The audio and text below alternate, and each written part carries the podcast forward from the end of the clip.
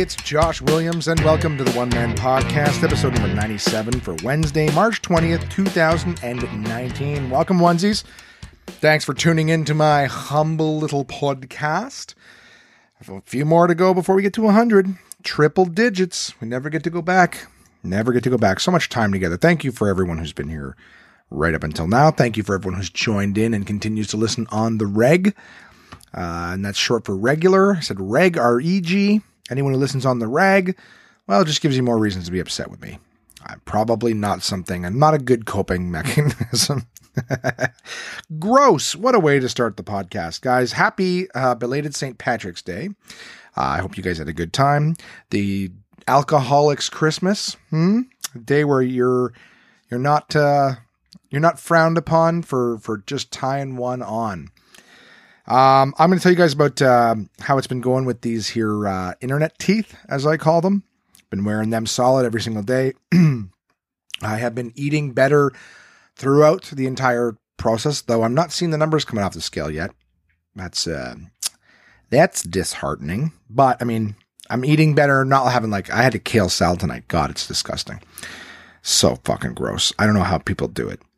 I think you just go, it's that or nothing, and then people just eat nothing, and then they start to lose weight. I think that's how it works. But uh, I tasted a lot of whiskeys this week. I uh, had some fun with friends, so why don't we just fucking get into it? And I'll uh, I'll see if I can keep this as short as possible. I have no idea if you guys are enjoying the shorter episodes now or if uh, you liked them when they were longer. And I would meander on and on like I was dancing in a meadow, nowhere to go, nowhere to be, and taking my time. Well, I uh, I'll just keep it short. I had some fun uh, some fun times with friends last week. Um, I've been talking about uh, that uh, game I played, Fog of Love, that uh, I played with uh, Crystal and uh, Chris's wife Rebecca. Um, I actually busted that game out for Jason and Noreen to play, and it was so funny. They were a they would they had been drinking, but the game itself is so funny because it's just scenarios where you're trying like to either make your relationship work or you're just trying to make yourself happy because you get two different personality types and then you just have multiple choice questions that you, you each choose an answer and uh, you know if, if things match up well then you become happy in the relationship but if things don't you know, maybe maybe you pick the answer that would better suit your character, right? And make them happy. So it's funny. This was so funny because I'm always making fun of Jay for being a shit boyfriend. Um, he's very much the way that I used to be 10 years ago, knowing nothing about relationships. And uh, I can't even, I can't even say I have ever been as selfish as Jay in a relationship. But uh, and he doesn't listen to this podcast, so fuck him. I've told him to his face too, by the way. But uh, it's funny. He was playing the game. he's like, I don't, I don't get. There's no strategy to this game. And I go, what are you talking about? And he goes, he goes, it's easy. I just look at the card. I see which answer would be better for my player, and I just make my guy happy. And I'm like, yeah, but you also want to try to make your relationship work too. No, eh, eh, why? Why? Like the funniest thing, he didn't understand the concept of compromise. Like Jay, it's a balance. You have to make, you have to fulfill your own needs, but you also have to make your partner and the relationship work too. So sometimes you're going to sacrifice what you want in order to make the other one happy. And he didn't get it. He's like, no, that's, I don't get why. Why would I do that? You know, I'm trying to get points, right? I'm trying to, I'm trying to make my guy happy. And it was just, it was just funny to listen to him. Like in the concept of compromising and not doing what you want in a relationship so that the other person gets their way. Like he, he, no word of a lie. This is not an exaggeration. This is not like, oh, he didn't get the game. Like I'm, I'm constantly telling him that, you know, you should do what Noreen wants to do from time to time. Um, because that's what makes your partner happy. Go, she's always coming with you to the club and sitting around, you know, doing things you want to do that she's not interested in. That should go both ways. And he's like, nah, nah, nah, I, I do lots of things she likes. It basically just takes her to the places that he likes to go that he knows she likes too. Like that's, that's as much of a compromise as Jay will do. But anyways, watching him play this game that's basically plays like a relationship and him not like saying there's no strategy to this game, just do everything that your person wants. I'm like, no, that's the selfish thing to do. Anyways, at the end of the game, his character was was very happy in the relationship and Noreen's character was sub zero happy. Like you get you get points for tracking your your character's satisfaction, they call it and his satisfaction was in the 20s. Hers was, I think it ended up being like negative four negative five after all of the subtraction. So basically, like his real relationship with her. Um, he's happy. She's incredibly un- unsatisfied. Uh, uh, that's a good word for it.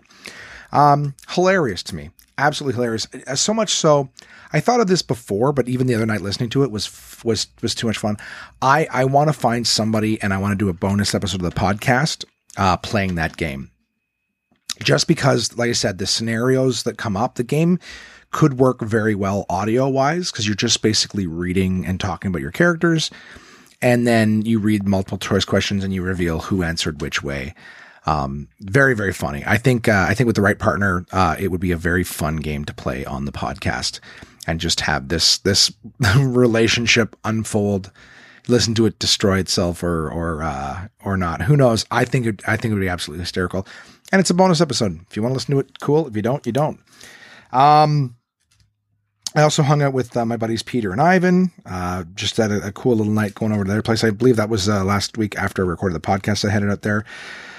Um, I also did a spot at Absolute Comedy on Thursday night. They were doing two shows upstairs and down, and so I, I hopped on to do an extra guest spot, and I played around with some new material that I sort of just winged, like off the top of my head or whatever.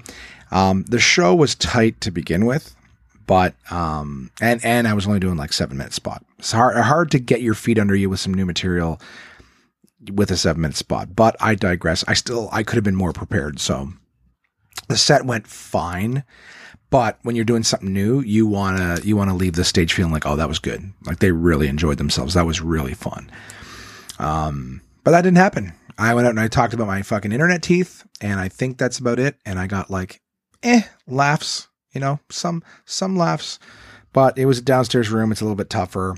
Who knows? I, I I've been hungering to do new material lately, and I've been playing around with some ideas, but um, still still trying to find a way to get that fire lit under me, right? So uh, that spot went okay. And then after the show, myself, Simon, uh, Jason, Noreen, and uh, the headliner this week, um, well, last week, I should say, he's hosting this week, uh, Tommy Savitt, the Tommy Lava, Lava? Llama, the Tommy Llama. Uh, I did a nice episode with him uh, last year. So uh, check out the the Tommy Savitt episode. All right. One man podcast interview with Tommy Savitt. It's a great interview. Anyways, Tommy's a great dude. We all went to the cigar bar, smoked some sticks. It's, uh, it's one over on the Quebec side at the Hilton. But uh, we went there for my birthday uh, last year. And uh, it was a real good time. Had some cigars, had some uh, some scotch, shot the shit. Jason is not a cigar smoker. Um, so he came and he sat for with us for a little bit, but but it basically was just myself, Simon, and Tommy. Savitt smoking some sticks and having uh, having some laughs and shit like that. We had a good uh, good time, good convo. Uh, I talked to uh, to Tommy about maybe having his character be like um you know like a, a sort of on a regular basis check in with us here at the podcast and just offer some words of wisdom. Um, he may be my touch and go this evening, but I got to wait and see how. Uh, gonna wait and see how it goes with the uh, with the timing if I get to the touch and goes because he's got to be on stage in just over an hour from now. So let's see how much talking I do before we get to that part of the show.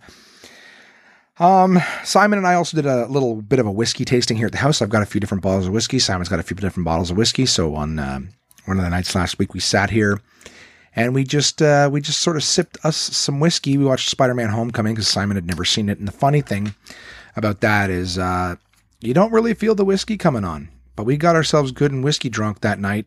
Having we probably had about seven or eight different kinds of whiskey all together between the two of us, and we were not measuring. You know, we weren't drinking glasses of this stuff, but we probably had you know anywhere between one and two ounces of each one of these. So within the span of an hour, we got ourselves we we got ourselves nice and happy, red nosed and happy.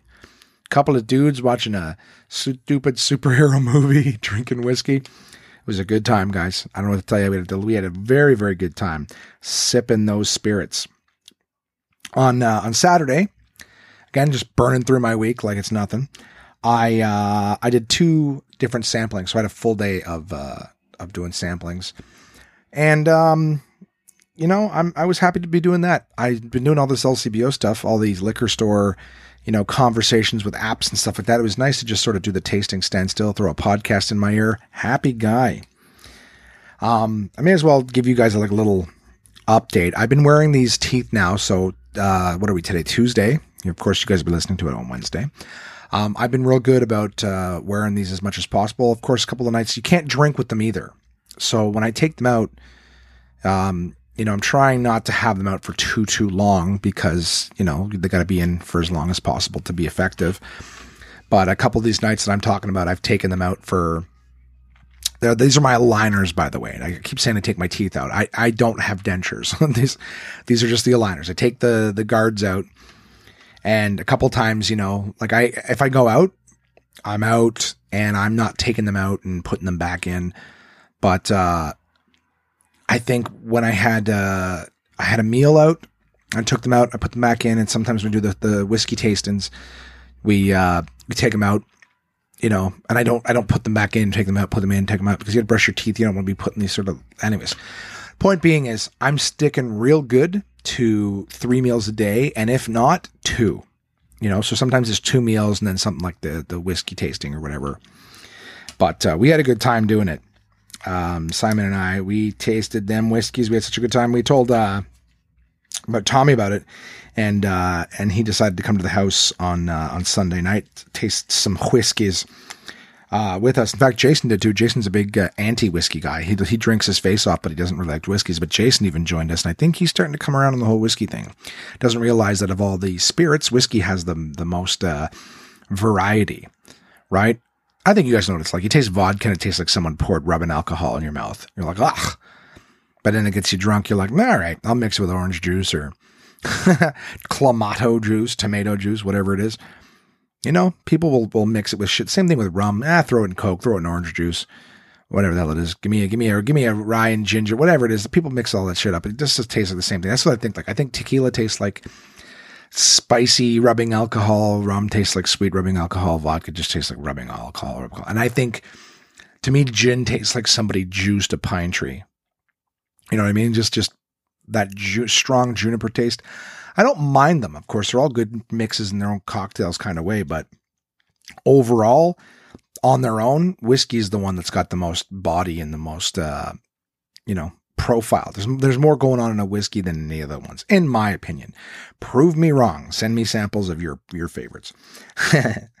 um, but yeah, so I I've been doing good about taking the teeth out, having the meal, putting them back in, and uh, not seeing the pounds coming off just yet, but I know that my intake has been less.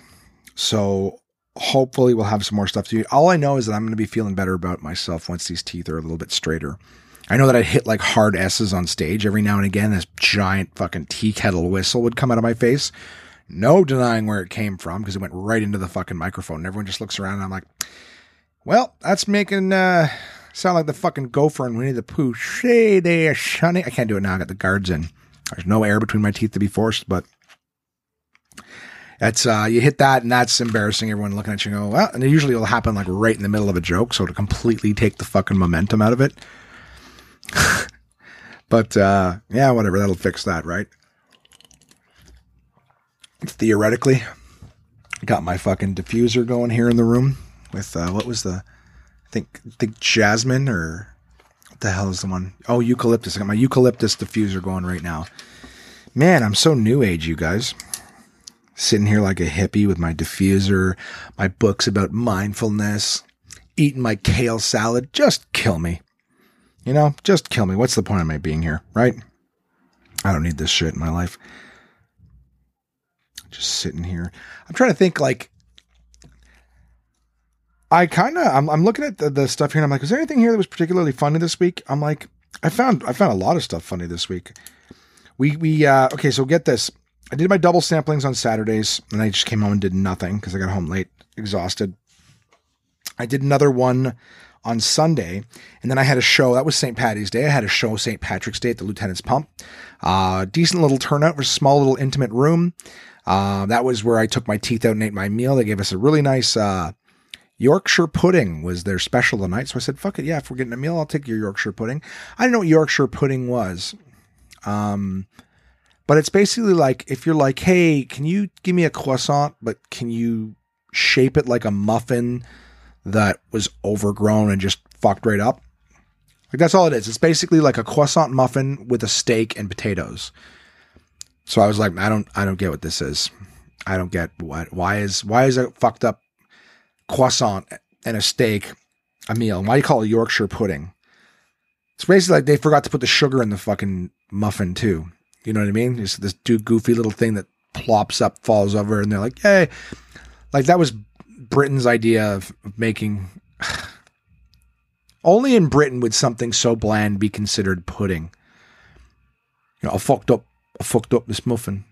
Well, what would you do to it, Nigel? I forgot to put the sugar in it. I put twice the amount of baking soda in it. It fucking exploded.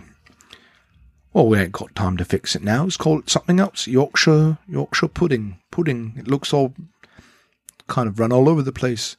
Throw it in the oven. Throw it in the oven. It'll it'll cook. Yorkshire pudding. It, was it wasn't disgusting. It was just a big letdown.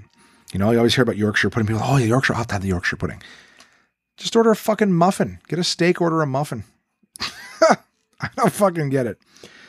But that's what I had. I did uh, again. Did some some of these same jokes I did on Thursday. Tried them again with little to no prep because I've been fucking working every day, and uh, went about as well as I expected them to. I tried a couple other little new things too, but I really, I really need to be disciplined and just sit down and write. I really, ah, I say it all the fucking time, guys. I'm going to keep saying it till I drive myself crazy. And feel free to, uh, you know, shame me, call me and shame me or message me or, or hey, send me an email, contact at onemanpodcast.com. You know, I'd love to hear from you. Um, because I'd really like to get some of these jokes. Like I've got all these new ideas and I'm writing them down, which is great. I never used to do that. I would just forget them. So I'm starting to write all these fucking ideas down. And, uh, but it was, it was funny because in that writing them down and, and one of the new jokes I did on St. Patty's Day was, um, was one about the LGBTIQQ2SA. Uh, you know, that thing I got in shit for, uh, like episode nine, I think, was the, the email that I got in trouble for. In episode six, I talked about it. Episode nine, I got in shit for it. And, um, yeah, I'll, uh, I'll say this, you know, what? this is one of my talking points. I'm fucking, I'm so done with being afraid of everything I'm saying.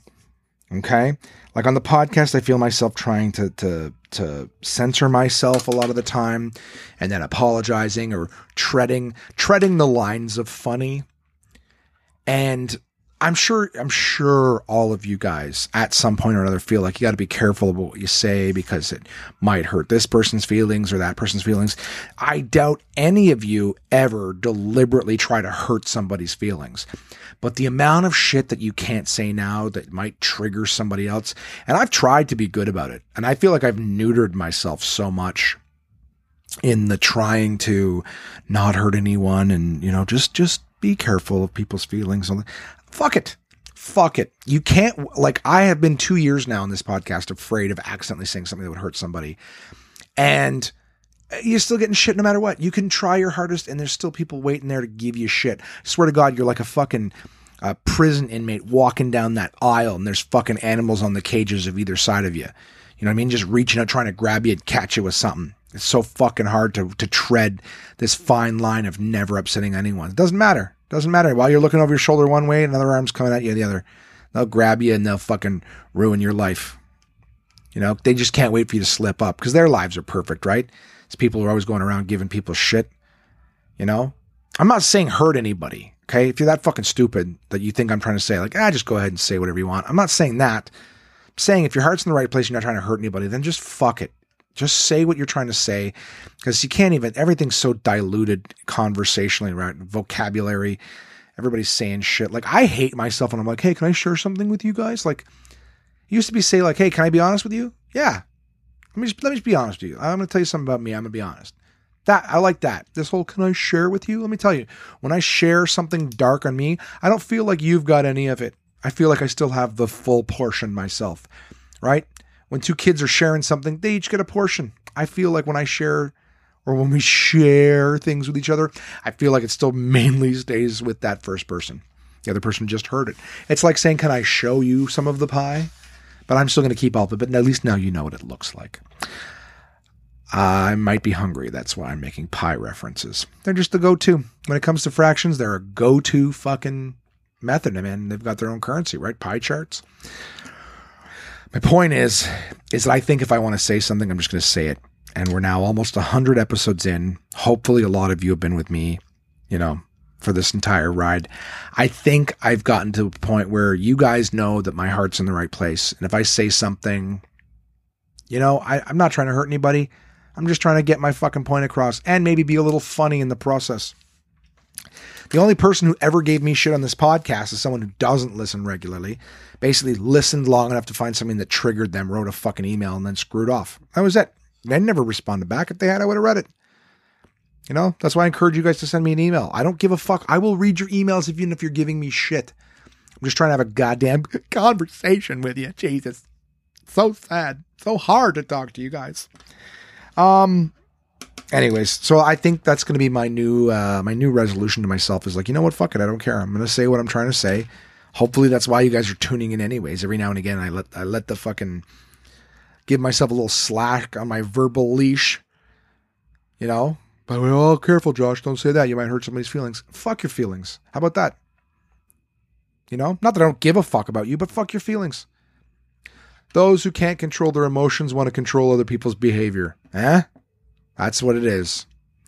These fucking social justice warriors. How empty are their lives? Everybody know, well no, everyone doesn't know. But a lot of people know that you can't change anybody. You know? Can't change how their actions are. Doesn't matter how much you want to. You can't you can't make somebody quit smoking or drinking or purchasing or whatever. If they don't want to stop, they're not going to stop. People only change when they want to change, not because you want to or because you bully them or because you supervise them or anything like that. All that does is build fucking resentment. Hmm? Why do you think everyone resents these social justice warriors? Feels like people trying to tell you what to do, how to live your life. Hey, listen, fuck off. How about that? I'll live how I want to live. Here's something I had conversation with this week is I was talking about how like I want to get certain words into my vocabulary. Um and again, I'm just going to say them. Um one of the words that I want to get out of my vocabulary is the word retarded. Um, and here's the thing: like, I was your typical fucking dude who was like, "Oh, what it does? I don't when I say it, I don't mean it." Like, I, like gay is another one. Like, be like, "Oh, it's fucking gay," or you know, fag or whatever it is. Like stuff like that. Like, there's zero hatred in my heart when I say it, but these are words that do hurt some people. And here's the thing: for the longest time, I was like, "Fucking relax," like I was the guy who was like opposed to changing to not saying them because I'm like I'm not I'm not even using it the way you think I'm using it. You know, like what what does it fucking matter? Like get over it. But then I guess some part of my brain that's a little more enlightened was like, well, look, do you really have to say them knowing that they can hurt people? Like even if you don't mean it that way. You know, is it really that important that you can't just not say it? You know, and same goes for, you know, gay, retarded, any of that shit. You know, I'm like, it doesn't, it's, it, it could hurt someone. It, it's not like it's a word that you can't use a different version of, you know? So I just think, I don't know if you guys can hear that, by the way. I'm going to switch gears entirely. Uh, Jason's downstairs with the fucking music playing way too loud. So I'm just getting,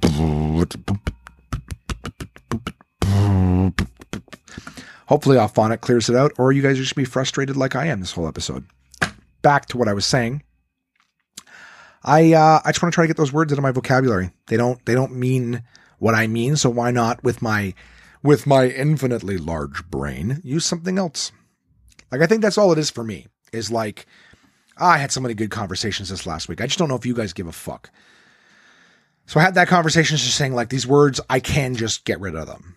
You know, as much as I use them all the time, they become ha- habitual and stuff like that.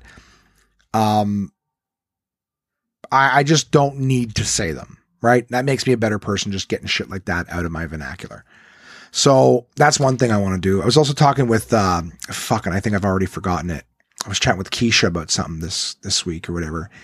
We were having conversations about all the people who were upset about stuff. Oh, I just I just lost it. It was a good story. I was so excited to tell you guys about it. What did we talk about? She was saying some stuff too. Ugh, it's gone. If it comes back, I'll know. All I know is we were talking about like, you know, stupid and this and that, all these different words. But uh we don't need them. We don't need them. Oh, we were talking about how um how right now, like uh now Keisha Brownie is uh is a black woman Okay, so just to show a little contrast, right? You know, I bring the the white and the male perspective to the conversation. She brings the black and the female perspective to the conversation. And we were having a, a great, great chat. I fucking love that woman. She's so much fun. And she's super, she's super chill. Like she doesn't take anything too seriously, but she's also like independent. She's strong. She's got a lot of fucking moxie, and I respect that. Um, you know, she's like, she's not someone who just, uh, she's not agreeable Like in the sense she's just going to agree with you for the sake of it. We're friends, but we will we will be straight up with each other. I love that. Um, I was saying to Keisha, she was talking about how like the same thing, social justice has gone like crazy far, and she's like, there's some things that she she values and some things that she doesn't. And I was saying how like I know that it's not fair to put people in boxes. You know, it's not like all white men or all white women or all black men or all black women or what have you are all the same. And I said, you know, she, we her and I were talking about how like right now, um, there's a lot of conversations about how like men are this and men are that and men are bad and blah blah blah. And I said, you know what? I really don't have an issue with that. You know, like truly, truly, I don't. I'm I'm egalitarian. I think everybody deserves, as long as everything's fair. I think everyone deserves a turn. Um, like I've said, I'm like, first 35 years of my life, you know, um, men were seen as the the ones on top, not superior or or better or anything. I just mean the ones in top position of power. Okay. And uh, and women were were treated like you know a uh, accessories. They were treated as as objects. Um, I'm not saying that's not still happening, but I'm just saying I was never a guy who treated women that way. I was never someone who looked at women as an inferior sex or anything like that. Like I'm not that guy that everyone hates, but I'm in the same box because I look like them. And that's again, that's fine with me. I get that. Now it's now women are in the position where it's like men are the worst and men are all garbage and men are all rapists and and all this stuff and hashtag me too. And I I get it. I I said to Keisha like, listen, I'm all for you know, uh, it being women's turn to be on top and to tell us that we're the inferior, you know? I totally think that's fair. I'm egalitarian. I just have an issue with calling it progress. You know what I'm saying? If you're going to swing the pendulum the other way, which it totally should, no problem. Just don't pretend like it's better now. Like that's that's the progress. It's not. When the abused becomes the abuser, that's usually just the pattern of things of that nature, but it's not progress. So that's all I'm saying. So any, I have a lot of incredibly intelligent, enlightened women that listen to this podcast.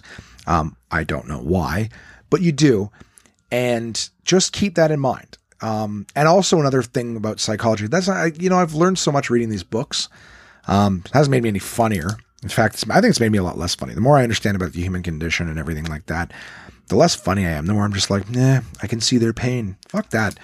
I'm taking this filter off, man. I'm I'm I'm telling you, in a year from now, I'm gonna be recording how fucking Josh got his funny back. You know? It'll be a, a beautiful tale about how I went to the Caribbean and fell in love with a black man and got my motherfucking groove back, you know what I'm saying? Um I go on and on about this subject. All I know is that I said to Keisha, I was like, you know what? I think that there's a lot of guys who don't deserve to to feel this way, and I know there's a lot of men who are like, "Hey, why the fuck are we the bad guys now?" or whatever.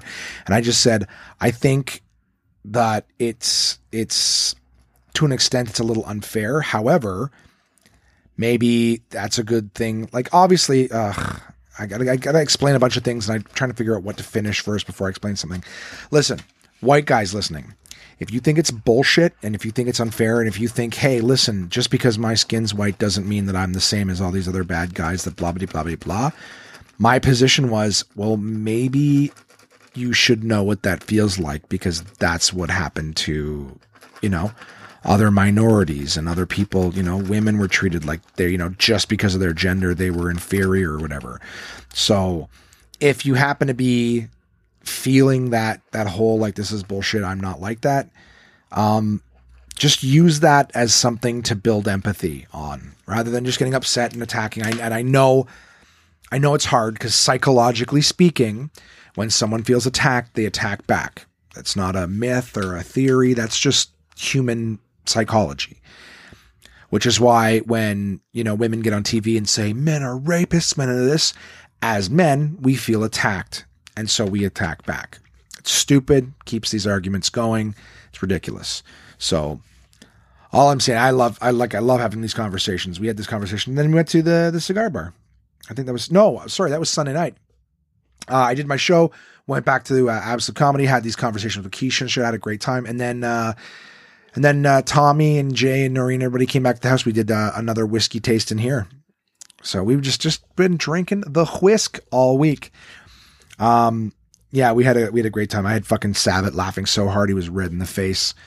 Jay and him were gambling on hockey. What a good time. I think I did three separate times where I was just s- sipping on whiskey this week. Had a great stick at the cigar bar. Oh, good times. What a good time. Um, yeah, and then this week, starting yesterday, I started that uh, that campaign for uh, an undisclosed e-cigarette company trying to reduce the carcinogens. Anyways, yeah, I can't. They really don't want me to talk about uh, the company that I'm working for, or whatever. But I am not selling anything. I am merely introducing the product to potential vendors in the future. And that's it. It's a nice little gig. Um, it's supposed to be eight hour shifts, so Monday, you know, Monday to Friday, nine to five. But I have been banging these things out in less time. Some of the reason is because some of the businesses they're sending me to me have closed down, uh, so I have fewer visits. But I'm having a great time. It's a great way to make money. I'm making good money, and now in even less time. So I'm a happy dude. Um, but that's that's been my week. Drinking whiskey, deciding filters fucking coming off. If I want to say something, I'm going to say it. And hopefully, you good people out there know that I don't mean anything hurtful by it. The most, the most I mean is to make you laugh. And, you know, at the, the least, maybe just to think a little bit. What's going on here? Fucking animals out in the hall.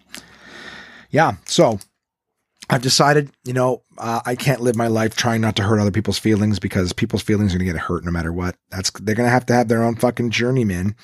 They're going to have to read themselves a bunch of DK books about psychology, a bunch of books by other publishers about building confidence and how to love yourself and all that. And you're going to have to get through it. But uh, for now, I'm fucking I'm I'm banging out the work. I am working every single day for the next three weeks. Every single day not a day off. You know, and some people they get like one day off and they're like, oh, if I haven't had a day off in like a month. Yeah, you have. You bullshitter. I am working every single day for the next three weeks. That's right. I'm bringing it where you're not. I'm kidding. I don't know. I'm just working a fucking bunch. All right. So my point is my dream of, of writing stand up comedy, you know, I'm to have to uh, put that like I haven't already uh, on the back burner a little more. So I'm getting the, the fire starting to light under me to, to want to talk about things and, and get on stage and start making jokes. But uh, clearly I can't just go up there and wing it. And um, I used to be able to do that, guys. I used to have funny things in my head. I can't do that anymore. I got to sit down and actually write them out and try to focus on the funny. So I'll have to find some time to do that. I did something today that made me feel good. Um, I don't know if you guys do this, and I don't. I really don't think I told the story um, before. I I do this from time to time. It's a good thing. I think you should do it. So here's here's my disclaimer. All right, I'm going to tell the story not for the recognition, okay? Because that's part of my value of doing this. My my you know commitment to doing it is. Uh, but I'm telling you guys to hopefully inspire some of you to do it too.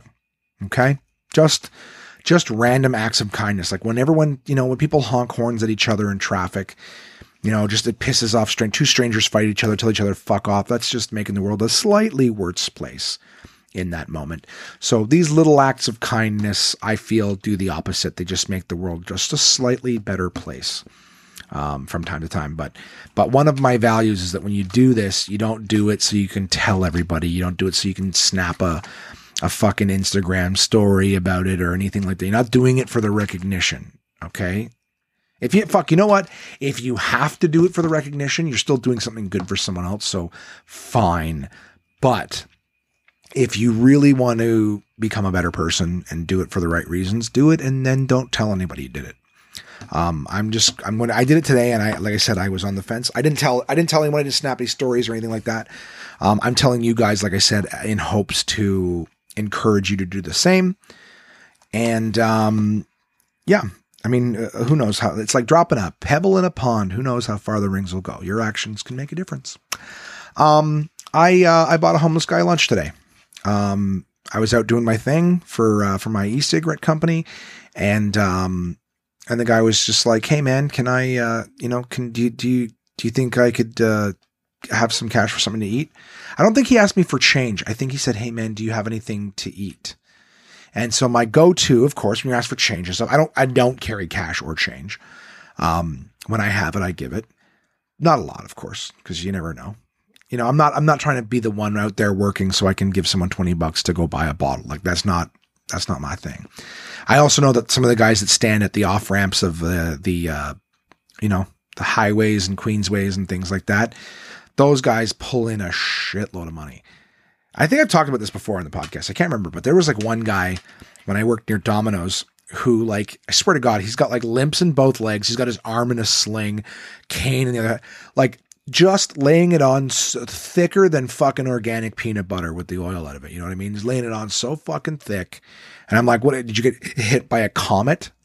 You know what I mean? Like just every, everything's broken and he's really hamming up the, and I've seen this guy walk perfectly fine, by the way. So like, I'm just telling you, this is laying it on fucking thick. But anyways, these guys who hang out near the off ramps and stuff, like they clear a shitload of money, tax free, you know, and all they gotta, all they gotta do, I don't know if they fucking reinvest it in drama classes or something. How do I, I want to look like I, I got hit by a cannonball in the Civil War, you know, and now I'm just trying to walk it off. How do I, you know, and action. I'm bullshitters. Every one of them. Every one of them. You know, I, I part of me wants to joke that it's like, well, maybe if you weren't hanging out by the fucking off ramp of a highway, you know, you'll look like you've been hit before and you didn't learn your goddamn lesson.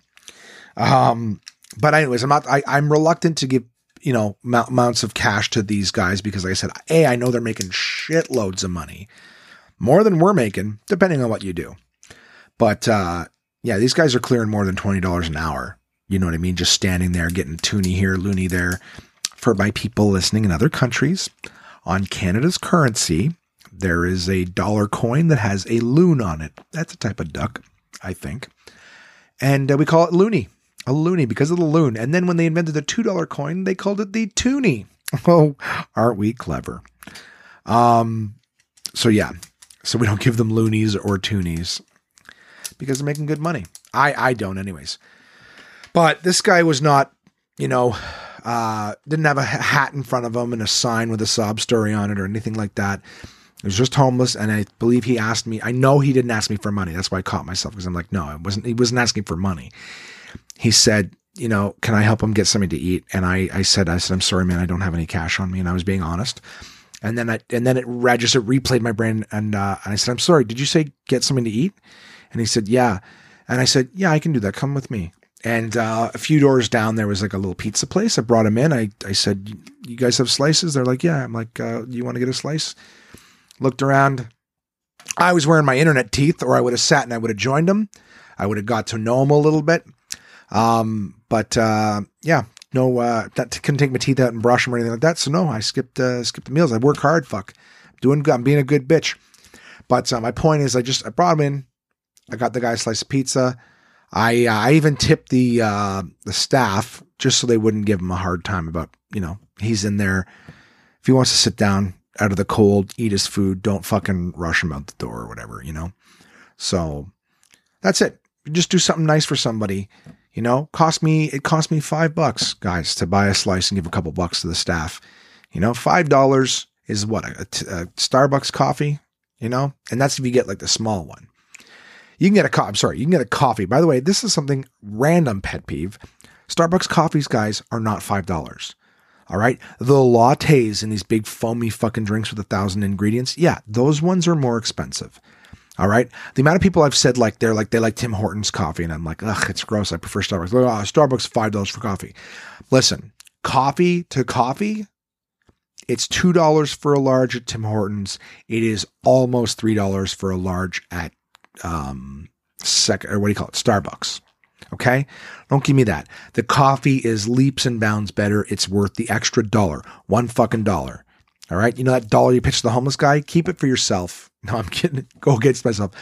All right. The off ramp ones. If you're pitching a loonie at the off ramp, fucking millionaires, those, those homeless CEOs wandering around there with their fucking tons of offshore bank accounts with all the coins you could possibly, like Scrooge McDuck's, you know, swimming around in fucking coins. All right. No, you spend that dollar. Don't give it to those fucking drama professors. You you keep that for yourself. You put that into your goddamn coffee. However, I am encouraging that if you see a homeless guy or whatever that's that wants food, give him a meal. You know, if you can walk into a place and buy him a burger or something like that, you know, you don't have like I understand that for some people that could be scary. But I'm just saying they're usually not sitting in the middle of some industrial area. They're usually somewhere where there's stores or something. You know, run into the convenience store, grab a bag of chips and a bottle of water. You know what I mean? What's gonna what's that gonna cost you? Three bucks? Four bucks? You know, and then like I said, just do it to do something good for your fellow man. I'm not talking about every time you walk by a homeless guy. I'm just saying once in a while, you know, few bucks for somebody in need. You know, I, I remember I did this in Montreal a while back and I didn't didn't talk about it then. Uh, I had the podcast, but I didn't talk about it then because, like I said, I wasn't trying to. I don't think I talked about it. Watch me fucking pat myself. I never talked about it. I don't bring it up. Yeah, you totally fucking told us about it. Well, I'm going to tell you again then, if that's the case. But I, uh, I, I bought, uh, you know, I bought a homeless guy uh, a coffee and a donut, and all I did was I, I, saw the guy outside asking for change for something to eat, and I just went into the Tim Hortons and I just said, "Listen, if I buy a medium coffee and a donut uh, and give the receipt to the homeless guy outside, can he come back in here and get you know like whatever coffee, whatever donut?" They're like, "Yeah, of course." So that's what I did. I said, I paid for a coffee donut. I, I walked outside, I handed the receipt to the guy, and I said, This is good for a coffee and a donut. You go in and you pick whatever one you want. I don't know what you take in your coffee. I don't know what kind of donut you like. But I go, this is for you. Go inside and, and show it to them. They're gonna give you whatever whatever coffee. And he was like, Thanks, man, thank you. And you know, that shit, like what what's that? That was like three bucks. But, you know, fuck. This is like the hippie shit that I'm reading. Here's here's the thing. If I could if I can make one difference, I don't give a fuck if you don't care about anything else in this episode. 40 minutes. Remember looking down, it was 17 minutes going, wow, I'm done talking about last week. This is this I'm blowing through these episodes now. The fuck was that? Ottawa weather live. It's freezing. Thanks for the fucking. there you go. See, even my my Apple products are trying to bring me down. I'm talking about making the world a better place. Why are you reminding me that it's freezing? I'm inside. Check my location. I know you're keeping fucking tabs on me. You see where I'm at. I'm at home. I'm inside. Pants off. You tell me it's freezing outside? Ruin my fucking day. Which also means that I have the Wi-Fi on the iPad, so we can get interrupted with that at any point. All right. I'm all over the fucking map here. What was I saying? Oh, these hippie books I read, Becoming a Better Person. Here's the thing. If if you take nothing away from this podcast today other than this, just know whatever is going on in somebody else's life, we don't know. All right, for the most part, you know, friends and family, of course, but you know, some stranger who maybe cut you off in traffic or pulled some bonehead mistake, you know, rather than just fucking laying on the horn and telling them to go fuck themselves, you know, you don't know what kind of day someone could have. Somebody could have just got like, I mean, I know this is going extreme, but just, just varying degrees of someone could have been just told that they had cancer. They're on their way home from the doctor. Their heads in the clouds because they just got given their fucking death stamp. You know? Um, and they make a fucking mistake in traffic you know, I'm not talking about speeding and then slamming into like there's certain levels of accountability. But somebody does something a little stupid, doesn't quite pay attention or whatever, makes a mistake, don't fucking don't eat their lunch, man. Like that probably the last thing that they need to feel is that like everybody around hates them or whatever, or that they're fucking you know what I'm saying? I'm just saying we just never know what's going on in someone else's life. So someone makes a mistake or whatever, you know, just and and how much better are you making the world by just turning into an asshole and and making them feel bad? right? Like at the end of the day, what's to be gained from making another human being feel bad? Doesn't make it shouldn't make you feel better. To make someone else feel bad shouldn't make you feel better. If it does, then that's on you. You know, that's something that maybe you should look into. But um, all I know is that kind of thing has, has been a big difference for me.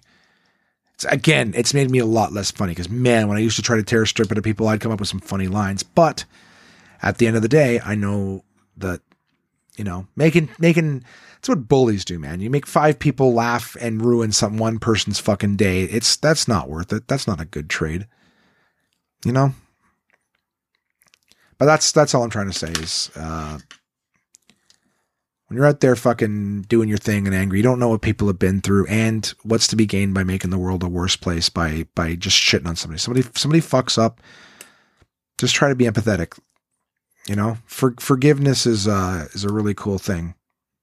You know, I used to get into it with people fucking just dumb shit, dumb shit. Somebody somebody jumps in front of you at the the gas pump or something like that. Just get out and I, you know, yelling, "What the fuck is your problem?" It's like at the end of the day, you know, I make mistakes now and I apologize. I just apologize, even if it's not really my fault, just to diffuse it. you know? And I've had people be very kind afterwards. You know, they get a little excited and it's like, you know what? I'm very sorry. I apologize for making that mistake. You know, I, I didn't mean it, you know, blah, blah, blah. And I know that sounds ridiculously easy, but you'd be surprised how much just a little bit of fucking accountability. I think uh, it's the book, the um, one of them, the, uh, the the subtle art of not giving a fuck, where they say just try to take as much responsibility as you can, even if something's not your fault. Just to see how empowering it is to try to make yourself responsible for something that isn't because you get to you get to look at things in a different way and and open yourself up to new possibilities and new perspe- perspectives and things like that. Just even to see new perspectives doesn't mean you have to adopt them but just to see different perspectives by trying to make yourself accountable for everything. That's also for the record oh look at me like tony robbins except with no focus or direction i don't know if you guys know this but there's a saying that says in order to solve a problem, or the first the first uh, step in solving a problem is acknowledging there is one. Okay. So a lot of people don't change. You know, social justice wars, you're yelling at somebody like me, like former me, who's like, what are you getting mad at me for saying retard for? Like, I'm not even, I'm not saying the person has Down syndrome.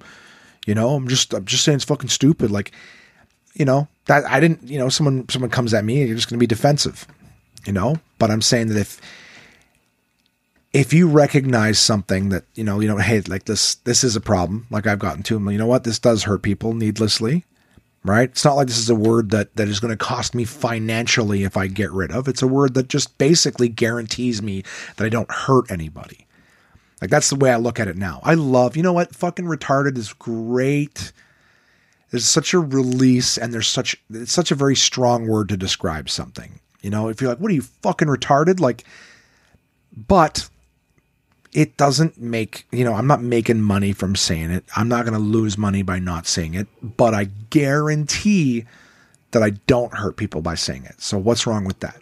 Right? So for starters, the problem is Josh, you use a word sometimes that hurts people or that upsets people or makes them uncomfortable. Right? So in order for me to move forward with that to, you know, it's to go, yeah, recognizing that, yeah, I don't need to say that. It's not important. And I can get rid of it. Uh, another town hall meeting. Uh, that's what I call them when everybody starts chatting outside the fucking bedroom. We have our town hall meetings outside. It's usually, usually it's around one man podcast recording time. Um, anyways, so this, this whole, you know, recognizing, you know, solving a problem, first step is recognizing there is one. That's, uh, that's a good thing, you know, just recognize the problem. But that, but what's cool about that too is that a lot of people, like, here's the thing. I don't know if you guys know this. I'm going to share with you. I'm going to share. Let me, can I be honest with you? Can I be honest with you? Um, one of the things is, uh, I don't know if you guys know this, but, um, when people are, are trying to say like, oh, it's not my fault. It's this, they make excuses. Um, they're trying to not be accountable for it, right? And to not be to blame for it and and the reason we do that is that when we're not responsible for it or it's not our fault or whatever it is it means we're not in control of it and if we're not in control of it there's no way we can change it right i mean i i, I can't can't do anything different because it's not my fault because i'm you know i can't it wasn't my fault. It's not in my control. And a lot of people when there's things in their lives that they don't like or whatever it's easier for them to to try to pretend like there's nothing that they can do about it right? Because when you don't there's nothing you can do about it you don't have to change it. And the fun thing about being accountable, right, is, is trying to be accountable for things is it's actually empowering. That's why another part of that aspect of, of being accountable for everything is it gives you power. It sucks to feel like, oh shit, I might be doing something wrong. But if you stop and think, well, wait a second, if it's if I'm the one doing it, if it's my fault, if I'm accountable for it, if I'm the one, then it means I'm in control. And that means I can change it. So if you look for things in every different scenario of your life and you're like, oh, how can how can I be responsible for this? Like I got an employee who's late all the time. What how could this be my fault? You know, and you look for it and you can try to find you find you start to find aspects of it that you're in control of and things that you can, you know, change and whatnot. I'm not saying that you could fix you can't change anybody else. Okay. I still stand behind that. I'm just saying that it makes it a little bit easier to figure out what things you're actually able to change and and what other people are able to change. It's just empowering, man. Like you don't changing yourself and aspects of yourself doesn't have to feel disempowering. It can feel really good. I know I've made a lot of of positive changes in my life as soon as I was like, okay, if I'm accountable for everything, that means I'm in control of everything and that means I can change everything. You know? having feeling like you're in a position where you can make the changes is pretty fucking cool.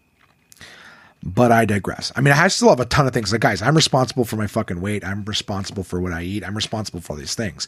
Doesn't mean it's going to change right away. Just being responsible and acknowledging that you're accountable for it doesn't mean it's going to change. It just means that you have a very big hurdle that you don't have to overcome in order to solving that problem. You've already done the first step, which is acknowledging that it's there and knowing who's accountable for it. And then it's empowering because you know that if you want to make a change, cool, that's entirely up to you. All right, yakety yak, yak, yak. I uh, probably lost everyone uh, listening. So, having said that, this is, I thought this was a comedy podcast. Some fucking guy preaching shit we already know through and through. Well, fuck you then, huh? That's my message to you right after saying, be good to everyone. Don't get upset. I don't even know it. I'm just sitting here insecure that you guys don't like me being serious and not funny. As I continuously sip water around my internet teeth. Um, yeah. So do that. Buy lunch for a homeless guy. Stop making your problems everybody else's.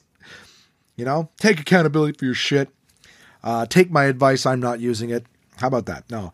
Um, that was my week, guys. All right. Just have a, just be good to people. Everyone makes mistakes. Smoke cigars, drink whiskey. All sorts of good messages that I got in there. Guys, it is time for my partners at portablepress.com. Uncle John's bathroom readers. And this week, speaking of everyone makes mistakes, I picked an article. I love reading these. All right, this is uh, from Uncle John's awe inspiring bathroom reader. The article is called Oops. All right, everybody makes mistakes, guys. Everyone makes mistakes. Some of them are particularly funny, and they may even put them in a book, which will really fuck with your self esteem if you weren't consenting to the story being publicized. So, Uncle John's inspiring bathroom reader. This article is called Oops, and I'm trying to flip to the page, but it's like too far, too close, too far, too close, too far, too close, too far. Come on, you fuck. All right. Article's called Oops. Everyone enjoys reading about someone else's blunders, so go ahead and feel superior for a few minutes. The opposite of the message I just said. You know what? Just pay attention to the mistakes and try not to make them yourself. There. Cut it out. Lynn Thomas was working on a home improvement project when he cut through a gas main requiring the entire street to be evacuated. Moments after the gas engineers left, he went back to work and promptly broke a water main, flooding his and his neighbors' properties. That's from the UK Mirror gets rid of plaque. A plaque intended to honor deep voiced actor James Earl Jones at Lauderhill, Florida. Uh, Lauderhill, Florida's 2002 celebration of Martin Luther King Day caused city officials incredible embarrassment. Somehow, the plaque's maker inscribed this inst- extremely incorrect message Thank you, James Earl Ray, for keeping the dream alive. Ray was the man convicted of assassinating King in Memphis, Tennessee in 1968. I don't think the guy who assassinated was called James Earl Ray because that would have been way too fucking close. Um, but yeah, so thank you, James Earl Ray, for keeping the dream alive, but he killed him. That's from abcnews.com. What a tangled web we weave. A married couple in Beijing, China, ended up brawling after realizing they had unwittingly courted each other over the internet. After a month of secret online flirting, the man arranged to meet up with his mystery girlfriend, only to discover it was actually his wife he had known only her username, I Want You. They each agreed to carry a certain newspaper to identify themselves, but were shocked when they came face to face face to face and started fighting in the street. Passerby eventually alerted security guards who had to separate the two from Ananova.com. That's so funny. it's Beijing, China. So they had like one of those Chinese fights, like ninjas. You know what I mean? They just start bang, bang, bang, start fighting each other. Do that immediate recognition, zoom. I don't know if you've ever seen a Chinese action film but it's so fucking funny the way they just look at it. Oh, the eyes go wide, zooms in on their face. Oh, they start fighting like crouching tiger, shit, crouching tiger, hidden drag queen style. Drag dragon, crouching tiger, hidden dragon, drag queen. yeah, crouching tiger, hidden dragon. Just start kicking at each other, flying up through the airs, running across rooftops, kept fighting each other. Husband and wife. Oh, that would have been funny. They should do a fucking sketch of that, but just do it that way. Do you know what I mean? Just, oh, fuck, fuck, fuck, fuck, doing funny little newspaper attacks on each other. What the fuck is going on? Ugh, phone, iPad, and watch all go off at the same time. All right, back to people's blunders. Traveling light. In 1986, an Orion Airways chartered jetliner took off from Birmingham, England, carrying 100 passengers to the Greek island of Crete, C R E T E, Crete, Crete. A few minutes into the flight, the captain announced the plane had to return to the Birmingham airport. Technical difficulties? No, they forgot the luggage. That's from Kickers, all the news that didn't fit. Don't ask, don't tell. Uh, it was the law in the ancient Greek city of uh, uh, to hold one's tongue. The Amyclaeans had often panicked when they heard rumors that the powerful Spartan army was coming. So, to put an end to defeatism, a law was passed forbidding rumors. Violators were to be executed. When the Spartans actually did appear, no one had had the courage to report it, and the city was overcome without a fight. Amazing lost history is the source for that one.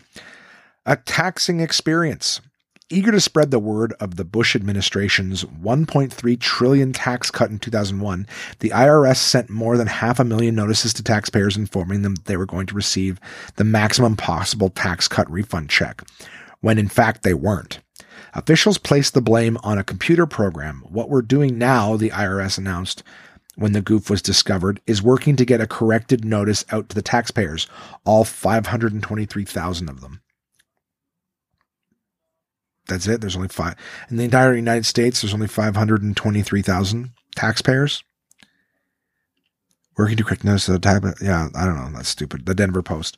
Going batty. Hopefully, you guys understood more to that than I did.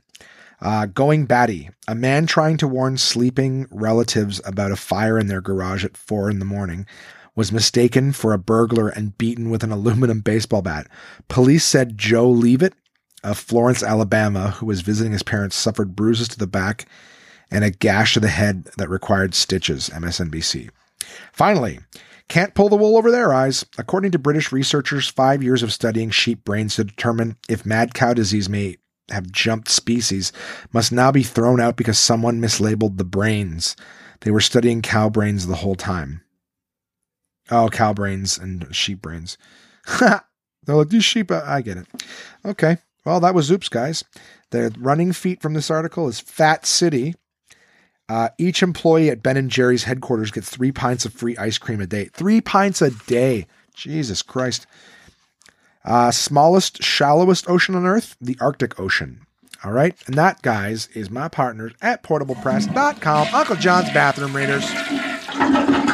That was Oops. That was Oops from the awe inspiring bathroom reader. And I'll tell you this, guys. They have got all sorts of bathroom readers. The Awe-Inspiring was the 15th bathroom reader edition. This year, I believe, marked the 30th annual Old Faithful. No, sorry, this year was the 31st. So that was almost half their life ago. You know? I'd like to think I'm halfway through my life, but I don't think I'm making it to 72. Not in the condition that I'm in. So, uh, you know, hey, here's half their life. Hopefully, I'm half mine. um, next up, guys, my partners at Absolute Comedy right? They got clubs in Kingston, Ottawa, Toronto. Check out absolutecomedy.ca to find out more.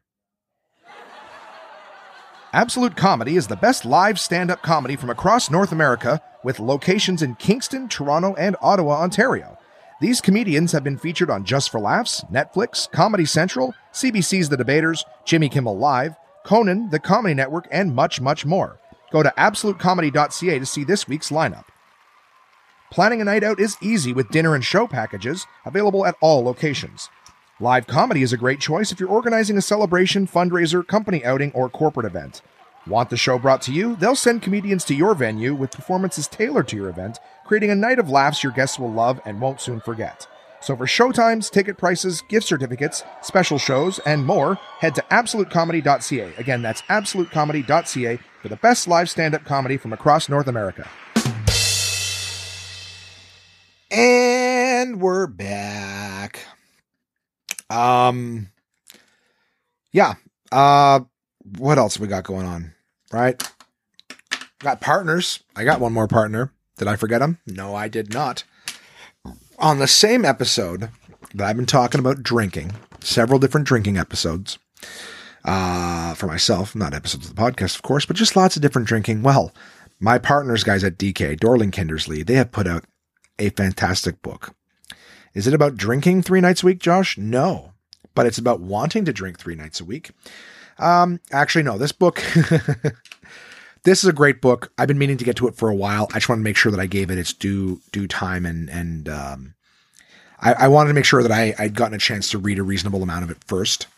And it's going to seem odd to some of you, but it is right up the alley of a lot of my close friends. Guys, DK has released an outstanding book called What's My Child Thinking? Practical Child Psychology for Modern Parents. It's for ages two to seven. Okay. And this book is really, really, really cool. Speaking of psychology, maybe that's why it was in my head so much this week. You know, I, I, I factor a lot of psychology in all the time, but this book is great. The, way it's broken down is it's basically there's a great intro in it. It's great t- telling you about how your child's mind works and things like that. But uh, the book is basically a bunch of scenarios with flowcharts showing you sort of what your child says and then what you like what your child says and then what you might think or say as response and then what they think or or or what have you as a response to what you say and all the different things that can be going on between your child and you. And of course they break down the scenarios these different scenarios into the age group that they're in all right? So it's from 2 to 7 but a lot of scenarios are for 2 to 3 year olds 4 to 5 year olds 6 to 7 year olds just breaking it down and what when they're saying something what it means to them why it is that they're reacting that way. And the first chapter starts off with a really great sort of exercise for parents. The first chapter is called What Do I Want for My Child? Uh, sorry, or What Do You Want for Your Child? And it's kind of cool because it, it's uh, again it's a great book that's very uh, woke in the sense that they do refer to he and she at times and they do refer to you know mother and father at times but the entire book they've said is designed for anyone who's single parent who's co-parenting for gay straight and uh, transgendered couples, um, also for for friends and teachers, you know, for caregivers and things like that. So it's not designed, you know, if you're one of those, let's put it this way: if you're one of those people I was talking about earlier, who's just sitting around, you're one of those animals in the prison just trying to snatch at anybody who walks by to make you know give them shit for something. Don't. All right. This book's not designed for that. It's designed to help everybody's. But going back to what I was saying before, is the the first um, section gives you exercises. So if you are co-parenting, um, there's a great exercise in the beginning that just talks about your own childhood experiences. And it basically encourages both parents to sit down and answer these questions. There's a series of questions in the book that will basically see um, what your experiences were like, and it might add to some of your, you know, values of parenting. Then they have exercises for exactly that, for your values. So you sort of sit down and together you answer another series of questions that show what values are important to you and it'll actually help you get an idea. Rather than just trying to parent and think okay we should going to solve this problem or whatever it is it gives you an idea as to sort of what kind of uh, person you're you're you're hoping to you know raise and cultivate and and and build a you know to build a value structure on. So they teach you how to be your child's emotional coach and everything like that. Um, they talk about the good enough parent, which is an interesting thing. Uh, you know, it's an interesting subject, but I like again, as usual, it doesn't just go into things. It will give you some background and it really does want to help you. And they don't, they never take the approach that, Hey, here's what your kid needs. They, they acknowledge that kids are different. Kids are unique. And they say, nobody knows your family better than you do. So they're not here to tell you, here's what your kid, here's what your kid thinks. Like they're not like, they're not pretending to be the expert on your family. You are the expert on your family. They're trying to give you ideas of how the psychology behind certain actions and reactions. Um, so each page and each section gives you a scenario. And they have flowcharts. They tell you different things. So I want to give you guys an example, and then I'll move the fuck on with the podcast because I know no one likes hearing me read the books over and over and over. But it's interesting to look at sort of each section and uh, and see how it goes. So um, here's an example. It's a four to five year old, so right in the middle, um, saying, "Look what I did." It says your four or five year old will be very clear about wanting you to take notice of her and what she does. So again, in this particular case, they're using she. All right. They, they switch it up around in the book. It's fair to everybody. Uh, wanting you to take notice of what her she does. We all have fundamental psychological need for recognition, but children especially need lots of positive attention for healthy cognitive and emotional development. So the scenario, your child has just finished her favorite puzzle. She says, look what I did. You might think, I have so much to do. Why does she want me to see that again? What she's thinking, your approval is really important to me. So again, your attention, praise, and unconditional love are the biggest influences on your child. So what they do is through the flow chart, it'll have, she says, look what I did. Underneath, she is desperate for you to come over and look at it immediately. We are programmed from birth to need recognition and be acknowledged by others. This is one of the key building blocks of self-worth. You might think, I have so much to do. Why does she want me to see that again? Whether or not your child has achieved something new is irrelevant. She can't help but crave your recognition. Interruptions can be irksome, but if you show that you're angry or irritated, then she might seek attention instead of by misbehaving. Your loving attention is what's needed now. And then, of course, back to what she's thinking, your approval is really important to me. Not only does your child want your attention, but she also needs your social approval. Children have a built in radar to detect praise that doesn't sound genuine or intended. She'll process any lack of sincerity or distraction by uh, by being glued to your phone, for instance, as rejection. So now goes to the how to respond situation. So in the moment, one, manage unavoidable delays. If you can't stop immediately to respond to your child, maybe because you're making dinner or on an important call, tell her, I'll come over as soon as I've, and then keep your word. You may want to suggest something she can do while she's waiting for you to finish. Two, notice what she's done right. Instead of just reeling off another good job, take a moment to notice what she's done or refer to something specific. I really like the colors in your jigsaw, or what a fun picture. Three, show unsolicited approval from time to time. Offer encouraging words even when she isn't asking for it directly. For example, if you notice her playing well or being cooperative. Frequent bursts of attention and comments during the day will help build her confidence and self belief, as well as discover exactly what sort of behavior you want to see. So, in the long term, avoid delaying tactics. I'm busy, wait a minute. Chances are a minute will turn into several minutes and the opportunity may pass.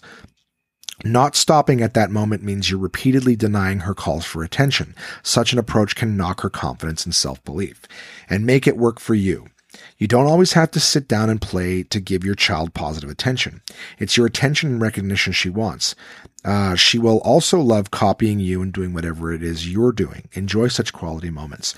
And then what I like about this book is that at the same time, it'll say, see related topics. You're always too busy and you promised. Okay. So and then it tells you the relative pages to go back to those scenarios. So the book is great. There's over a hundred scenarios in the book of things that can happen and the psychology behind it.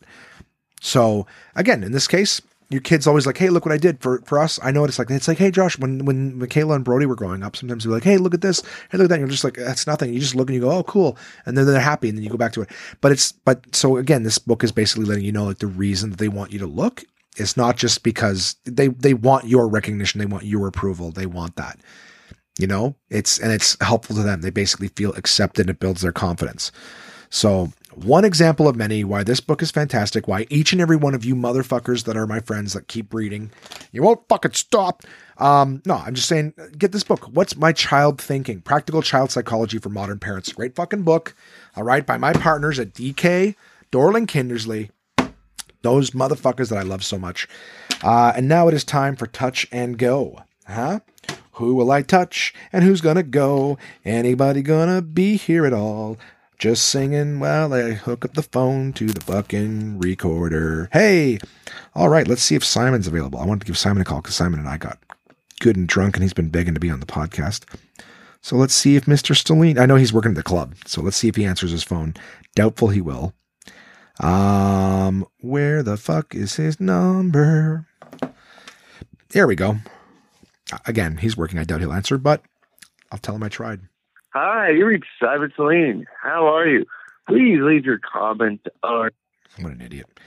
All right, let's try the Tommy Lama. What time is it? Oh, it's 8.20. He's getting on stage in fucking five minutes. I don't think he's going to answer either. Man. So who can I call? You know, I can call my buddy Nick Perron. Let's call Nick. I was transferring comics for Nick. Nick got me all sorts of comic books on a hard drive. So I'm going to give Nick a call and see how he's doing. Maybe, maybe I'll get Nick to tell us his thoughts on Captain Marvel, huh? Captain Marvel's a great movie. Hopefully, Nick's available.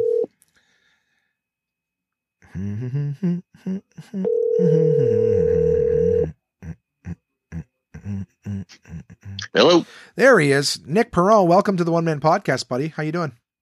I'm doing okay. How you doing? I'm good. I do. Uh, I'm recording my segment. It's a little touch and go. Every week, I call someone, see how they're doing, talk to them for a few minutes. Uh Yeah, so that's you right now. We're recording. okay. Just letting, just I, I don't warn anyone ahead of time, but I do make it abundantly clear that it is being recorded. Just a heads up. Um, I wanted to uh, to tell you that I f- uh, finally completed that task. I can't believe that the about three hours turned into 24 hours. But uh, but yeah, the both the uh, DC and Marvel um, folders are on uh, one of those drives for you. nice. Yeah, man. So what's new and exciting with you? What's going on with you? Tell the listeners.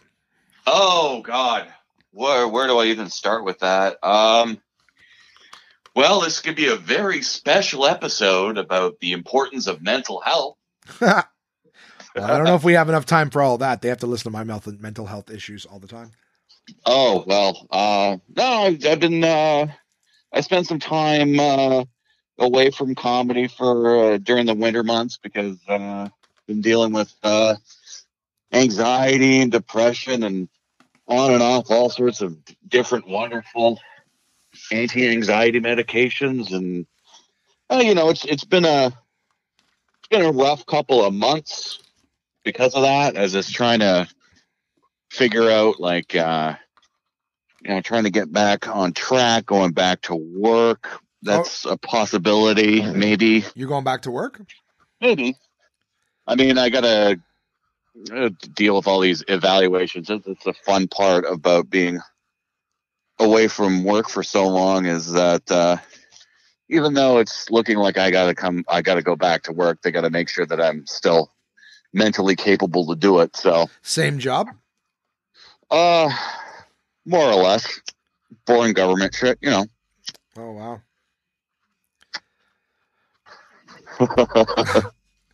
Well, everyone on the podcast knows I have no interest in doing those those jobs. So thank God you might be doing them instead of me. no, I'm joking. oh, well, it's uh basically, yeah, it's the job they're going to have me doing is basically making sure programs work properly. Hooray! It sounds really riveting, but That sounds awful. it pays the bills, right? yeah, absolutely. Uh, wanted to ask you because you're my you're my comic book guy. Um, I have seen it, and I assume you have too, because you shared uh, an article on it. Um, I gave a probably piss poor uh, review of uh, Captain Marvel. Uh, why don't you uh, Why don't you tell people what you thought of Captain Marvel? You do uh, usually write. Do you still write for um, for a comic website? Uh, I used to write for fandom.com. I started writing for a website called Trouble City, which I've kind of slowed down a bit on that. But uh, I actually, I have not, I've yet to see Captain Marvel. Oh, really? yeah, yeah. Uh, Going going to the theater is a little difficult for me right now. Uh, just being in large crowds in, in general, it's it's it's not a it's not a fun thing for me right now. So I don't tend to go to the theaters as as often as I'd like. And it's usually when it's like the movie's about finished its run and like the theaters are empty, so I don't have to deal with other people. But True. Going during the day Uh, works too. that's when I sleep. Oh. Fair. um but you know my my thoughts on it i mean i i suppose i could you know kind of comment on you know kind of the internet's reaction to the movie and i mean when you're dealing with a movie of this nature where you have a strong female lead and the current attitudes in, in nerd culture i mean what my, are, my, what are uh, the current attitudes in nerd culture? That sounds fascinating. Oh, it's a festering cesspool of just entitled pieces of shit who uh, expect something from create. I, and you know, this is this is this isn't me speaking out my ass. I mean, I've had I've had many, many, many, many, many, many very painful one-on-one conversations with with uh, people in nerd culture just just by virtue of working at comic book conventions over the last decade and it's just dealing with these people one on one and it, it, it's just a lot of a lot of entitlement and then and then you've got the uh you know the toxic masculinity if you if you want to give it a you know buzz phrase I've never Uh, found the comic book nerds at conventions to to reek of toxic masculinity. They reek, but it's, Well, yeah. I mean, they, there, there's there's definitely a contingent that have that has hygiene problems, but uh, uh, but I mean, in terms of is, is it is it something that that you outright see at conventions? Not so much. I, I think that's more more of the reclusive, stay in mom's basement type of uh, nerd because. I mean, when they express themselves on the internet, there's a there's a certain degree of anonymity right. uh, in, in what they're saying. So when you go to a convention, I mean, it's and and I mean most most conventions are trying to uh, uh, purvey this atmosphere of like it's it's a safe space, so no harassment, no this, no that. People So, harass at conventions. um. I can't. I can't speak for any any like personal like experiences that I've seen myself, but some conventions, like uh, when there when there was that that initial kind of like pop culture boom, uh, now comic book conventions are are less kind of like this reclusive nerd thing and more of like a generally accepted part of of of the of, of culture. So now it's like pretty much anybody and, anybody is into it now. So it's not just like the nerdy guys who who uh, you know couldn't play sports in high school. Now it's everybody, men, women, children. It's it's more socially acceptable than it than it was when I was in high school. Um, and uh, so There's all those cosplayers there now too. So all the the Yeah, fucking uh, recluses who are afraid of women are like, girl, run! well, I mean, I mean, it was it, it was. I can see most of her boobs." it, it- it's more it was more the attitude that uh, i mean cosplayers in particular dealing with harassment. So you know like women are, are dressed up as you know whatever character. And that character you know depending on what your opinion is on what is considered you know appropriate attire you know some of the outfits are you know uh, what's what's the right word I'm looking for here? Um, I'm, I'm not helping I- you with that one. uh, risque. I mean, Yeah, risque is not even- but it's but- like it's like, what? She's asking for it, Nick. Is that what you're saying? No, no no no absolutely absolutely not but but you know like some some of these some of these uh uh, some of the unwashed as I'll I will refer to them as That's funny. um they you know they have this attitude that oh hey you're dressed in a skimpy outfit therefore I can objectify you and that's and I mean that's totally wrong. Are you having a second cigarette right now? oh yeah. Oh yeah. Remember kids smoking is good for you. But but um but no the the attitude is and you know when when you take a look at, at, at the comic book industry as it was in like before this this sudden boom in popularity especially if you take a look at comic books in the 90s women were just depicted as uh you know sex objects like you, you take a look at a lot of of particularly a lot of the independent comic books of the time and marvel and dc kind of followed suit because they figured this was going to be the moneymaker but you take a look at the the comic books that were published in the 90s by like image comics or chaos or uh, Vampirella. There's always women in skimpy outfits with impossibly large breasts. Uh, their nipples were always always poking out of their costumes. So there, there's all always this sort of erection right now. No. good. That was my intent. that's what I was. That's what I was hoping for. I'm like, go on. Um, This is like Fifty Shades of Nerd right now. Yeah. So- Well, and and and I mean that was that was kind of Can I ask you a question about comic books, Nick? Yeah. How come in Jap- uh, Japanese comic books there's always like schoolgirls with horns and tails getting fucked by aliens with twelve cocks? oh you're speaking you're speaking specifically of hentai, uh, which is Oh, just it, it's just it's just I mean that's just a, uh, another.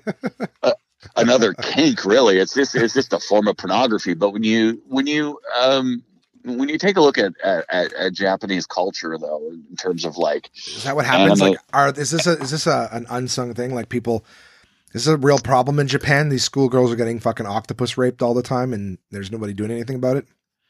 Well i don't uh, to be honest I, I don't have my finger Is on that pulse. octopus raped the proper terminology? I'm joking. That's not funny, but it's also not happening. And why do they have horns? Why do they have horns and tails? I feel like that's Oh someone's my- like, I want to fuck a chick, but I kind of want her to look like a goat at the same time. Can she have horns and a tail? I you know a lot of a lot of the yeah because a lot of like anime and stuff like that you've got there's a lot of uh depictions of women in schoolgirl outfits or with horns or tails or you know kind of anthropomorphic uh characteristics to them. Um i just i would i would strike that up a- a- as uh modern myth building really. Um but also at the same time uh when it comes to when it comes to Japanese culture, I mean, they don't necessarily have the same attitudes towards uh, uh, the human body. Oh, The uh, the human body. I was gonna say. So like the the idea, like if you if you open up, let's say, an issue of Dragon Ball, okay, uncut uh, Japanese Dragon Ball. There's there's a uncut chance like uncircumcised. no, actually, Goku is not circumcised, but um, I'll, I'll just toss that out there. But I mean, there there are issues of Dragon Ball. You open up and there's like there's like a kid wearing no clothes, his dick's out, but it's. I mean, the attitude there is like, well, it's a child, it's not a sexual thing, and that's kind of that's kind of like the attitude there or the idea that like bare breasts well hey it's titillating but it's not exactly scandalous so i mean their their ideas of of of nudity are uh, not quite as um restrained as as the north american culture like And that's why you haven't gone to see Captain Marvel yet. Just bringing it Um, around back home. No I'm kidding. Uh, off rails. you were talking about the nerd, the nerd culture about like the the the toxic masculinity and stuff like that. So it's is it usually directed at the the cosplaying chicks? um i think it's it, it's directed at women in general um and Oh, so really? you like you're not supposed to be here. You're a girl. Yeah. Uh, so female fans, female creators, cosplayers, the whole line. Like there's, I mean, if you, if you take a look on, on like the, the, the message boards and, and stuff like that about comic books, there's a lot of griping and hemming and hawing about how, uh, let's say, for example, uh, because Marvel is creating or promoting a lot of stories where it's a female lead or it's a female version of a character that was traditionally male or if it's a character who like uh, uh miles morales the new spider-man uh because he's half half uh black half hispanic or um you know things that are things that have been uh, that kind of shake up the old status quo Right. a lot of fans get really defensive because in their in their worldview it's like well white manly men are the ones that are heroes and this is just smacking of political correctness and whatever. I honestly i think i think that argument is bullshit. Um it's Mhm. not it, it's not a sign of political correctness at all. Um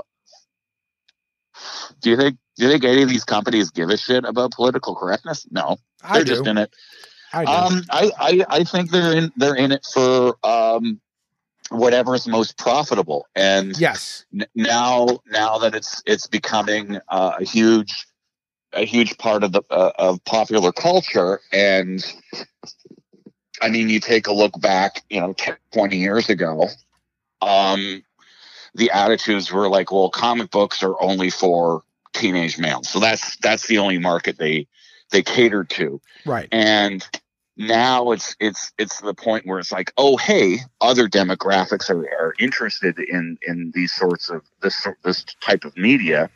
So i mean the idea that um you know you have um comics now where like oh you've got a female thor or you know uh wonder woman's a man. That would be kind of cool actually. I think that would be hilarious. It's, it's still called Wonder Woman. yeah yeah. Oh yeah. Um and uh i mean the idea is like yeah i mean the the companies i mean they're getting writers and and, and talent in that um you know are i mean the, those people are kind of socially uh conscious and and socially um kind of with the times so to speak. So like when you have like you know a captain marvel series comes out and it's and it's a female writer and it's a female. Uh, probably a better example would be Miss Marvel, uh, the new one, uh, Kamala Khan, who's uh, who is Muslim, and um, the the writing team fit with uh, the character because I mean the, the whole point is to write a believable character. Well, how are you going to write a believable character then? Hiring people who've kind of lived that sort of experience. So, I mean, not the superhero part, obviously, right. but you know, uh, you know, the, but the, the alter the, ego part, the alter ego, exactly. And so, I mean, for the company, it's, it's a moneymaker for them, but also at the same time, they're not just, you know, using the same people to write, try to write stories about these sorts of characters because a lot of their, you know, stable of writers don't have those life experiences. They, they you know, the predominantly ma- white male writers, they're not going to be able to.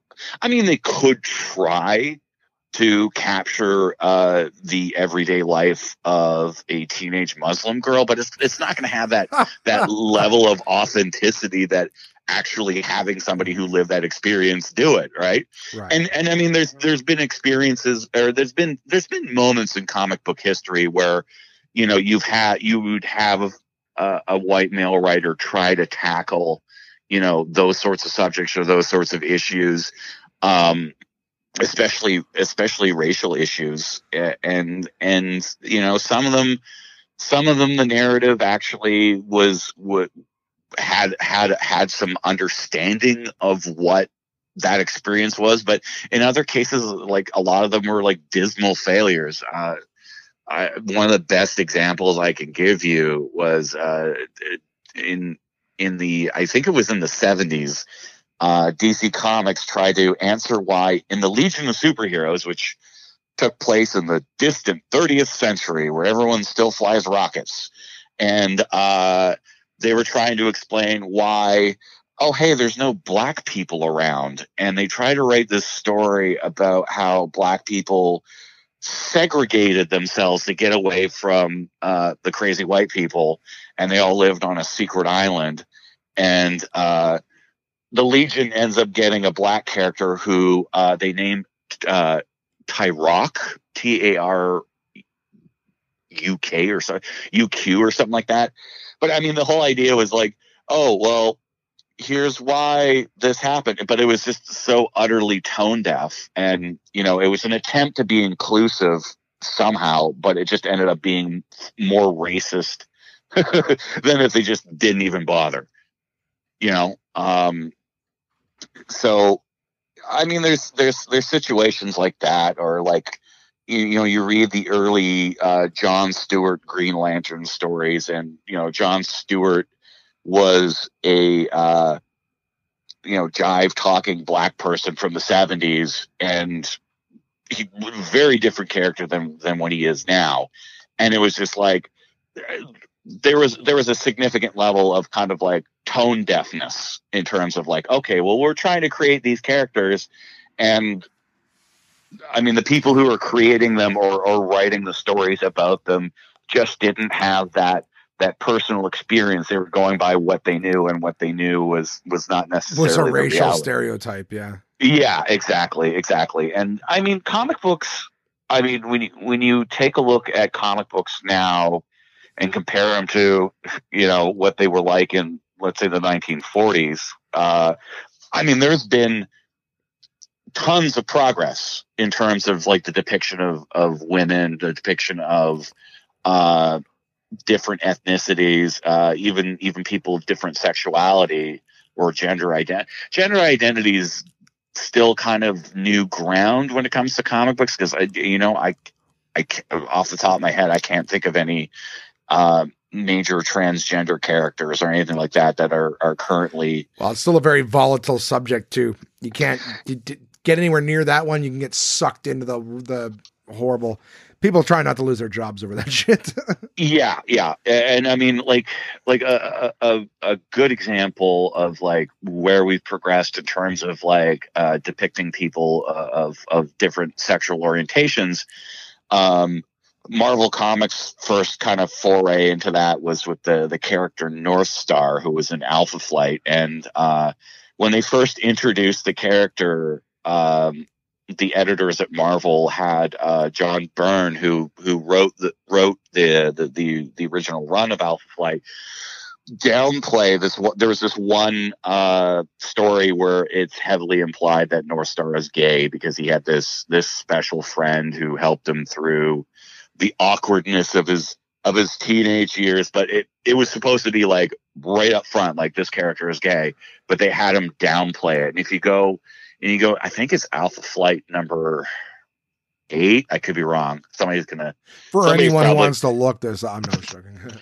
yeah, it's, it's it's it's during the original run, and and the way that like they downplayed it, it just sounds kind of creepy because it's like he reconnects with like this older man that like was uh was a mentor to him when he was a teenager so it it sounds more inappropriate than anything else because because they downplayed it Right. Um, and then when they finally decided, hey, and this was like in 1991, I think, or early 90s, when they finally decided to like, oh, hey, Northstar is gay. He came out of the closet.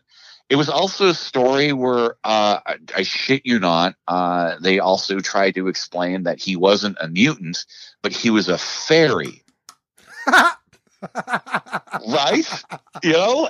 And it's and it's like, okay, well, I mean, he, that was that was a big thing. Like the character came out of the closet, but then also at the same time, you're introducing him as a fairy.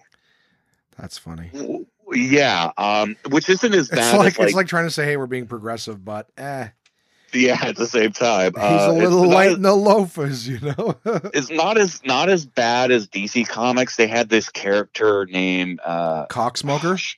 no, um, but it was something like Extraño or something, and he was like very flamboyantly dressed. Uh, I think they even they even had his dialogue written in lists, and oh, wow. he was he was also uh, like one of his villains was like a vampire with AIDS. Like it was really bad. Like it was. It, they it, later renamed the character Aquaman. Uh.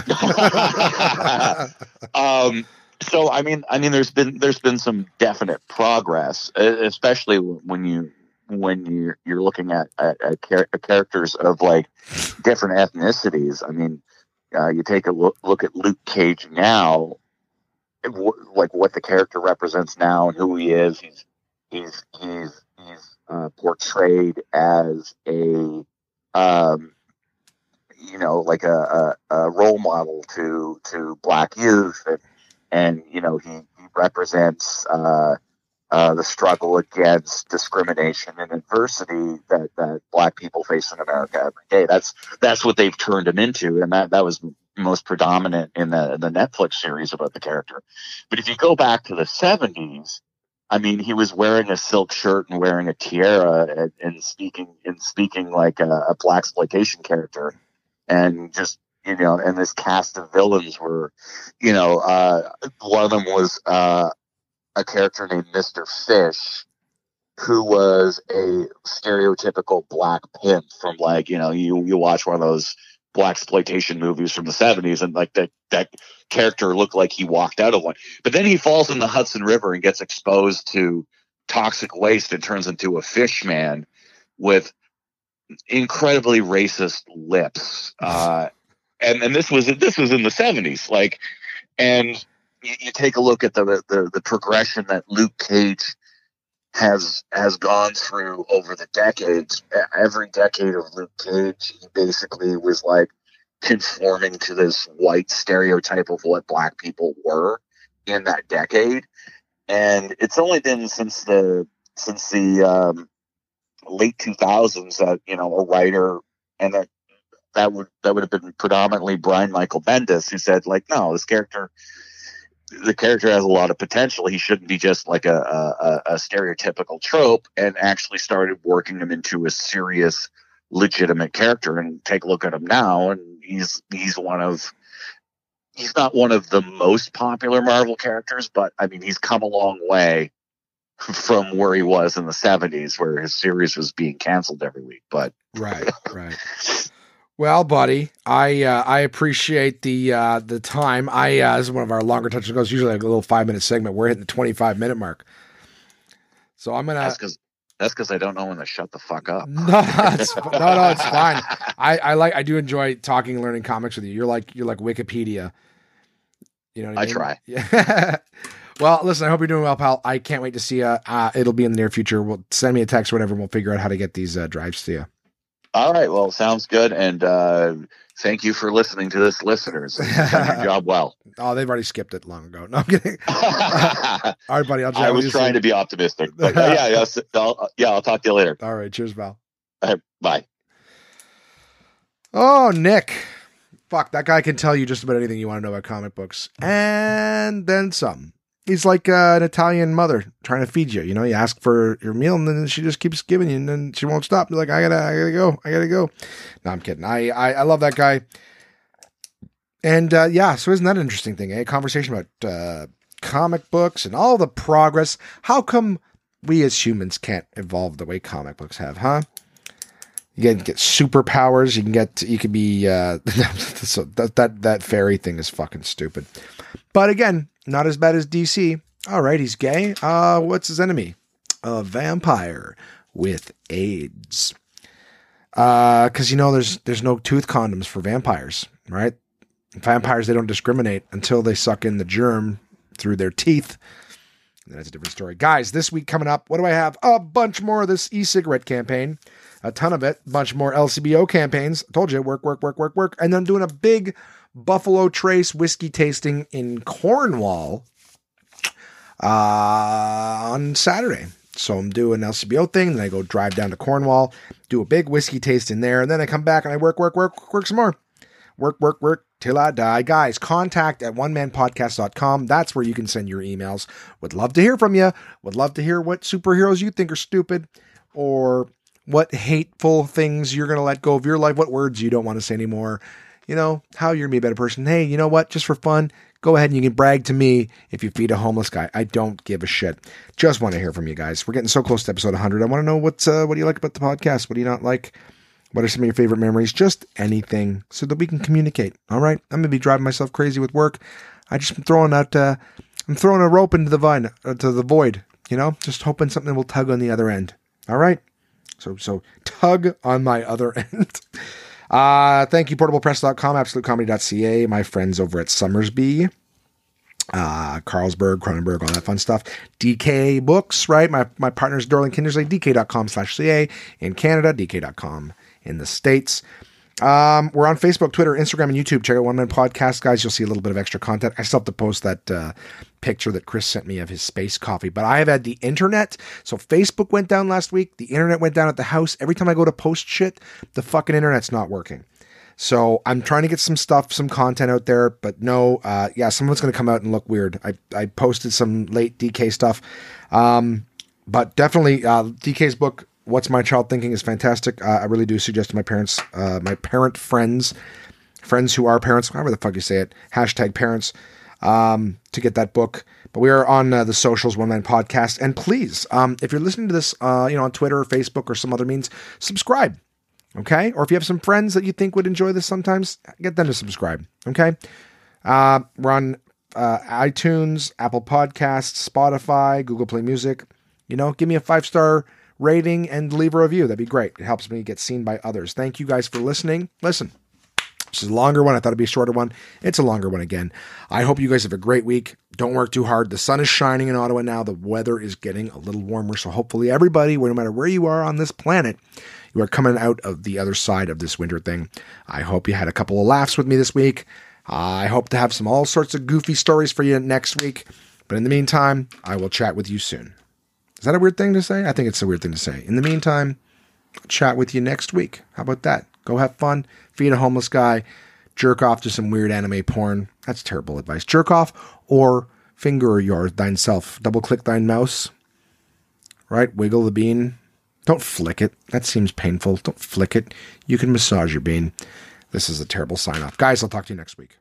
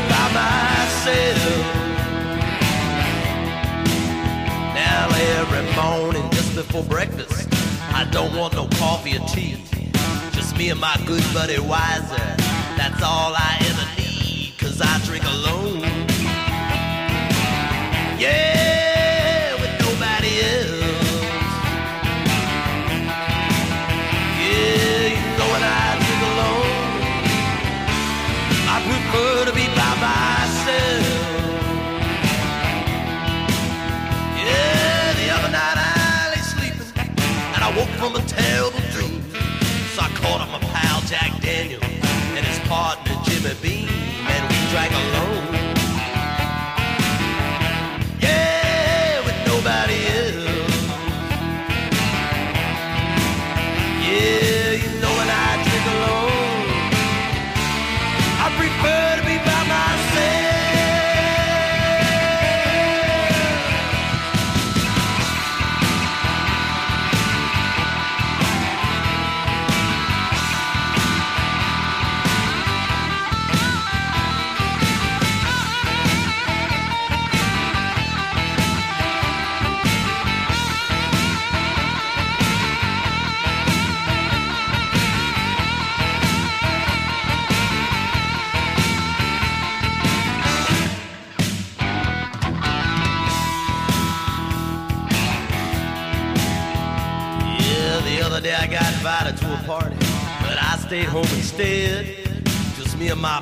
Johnny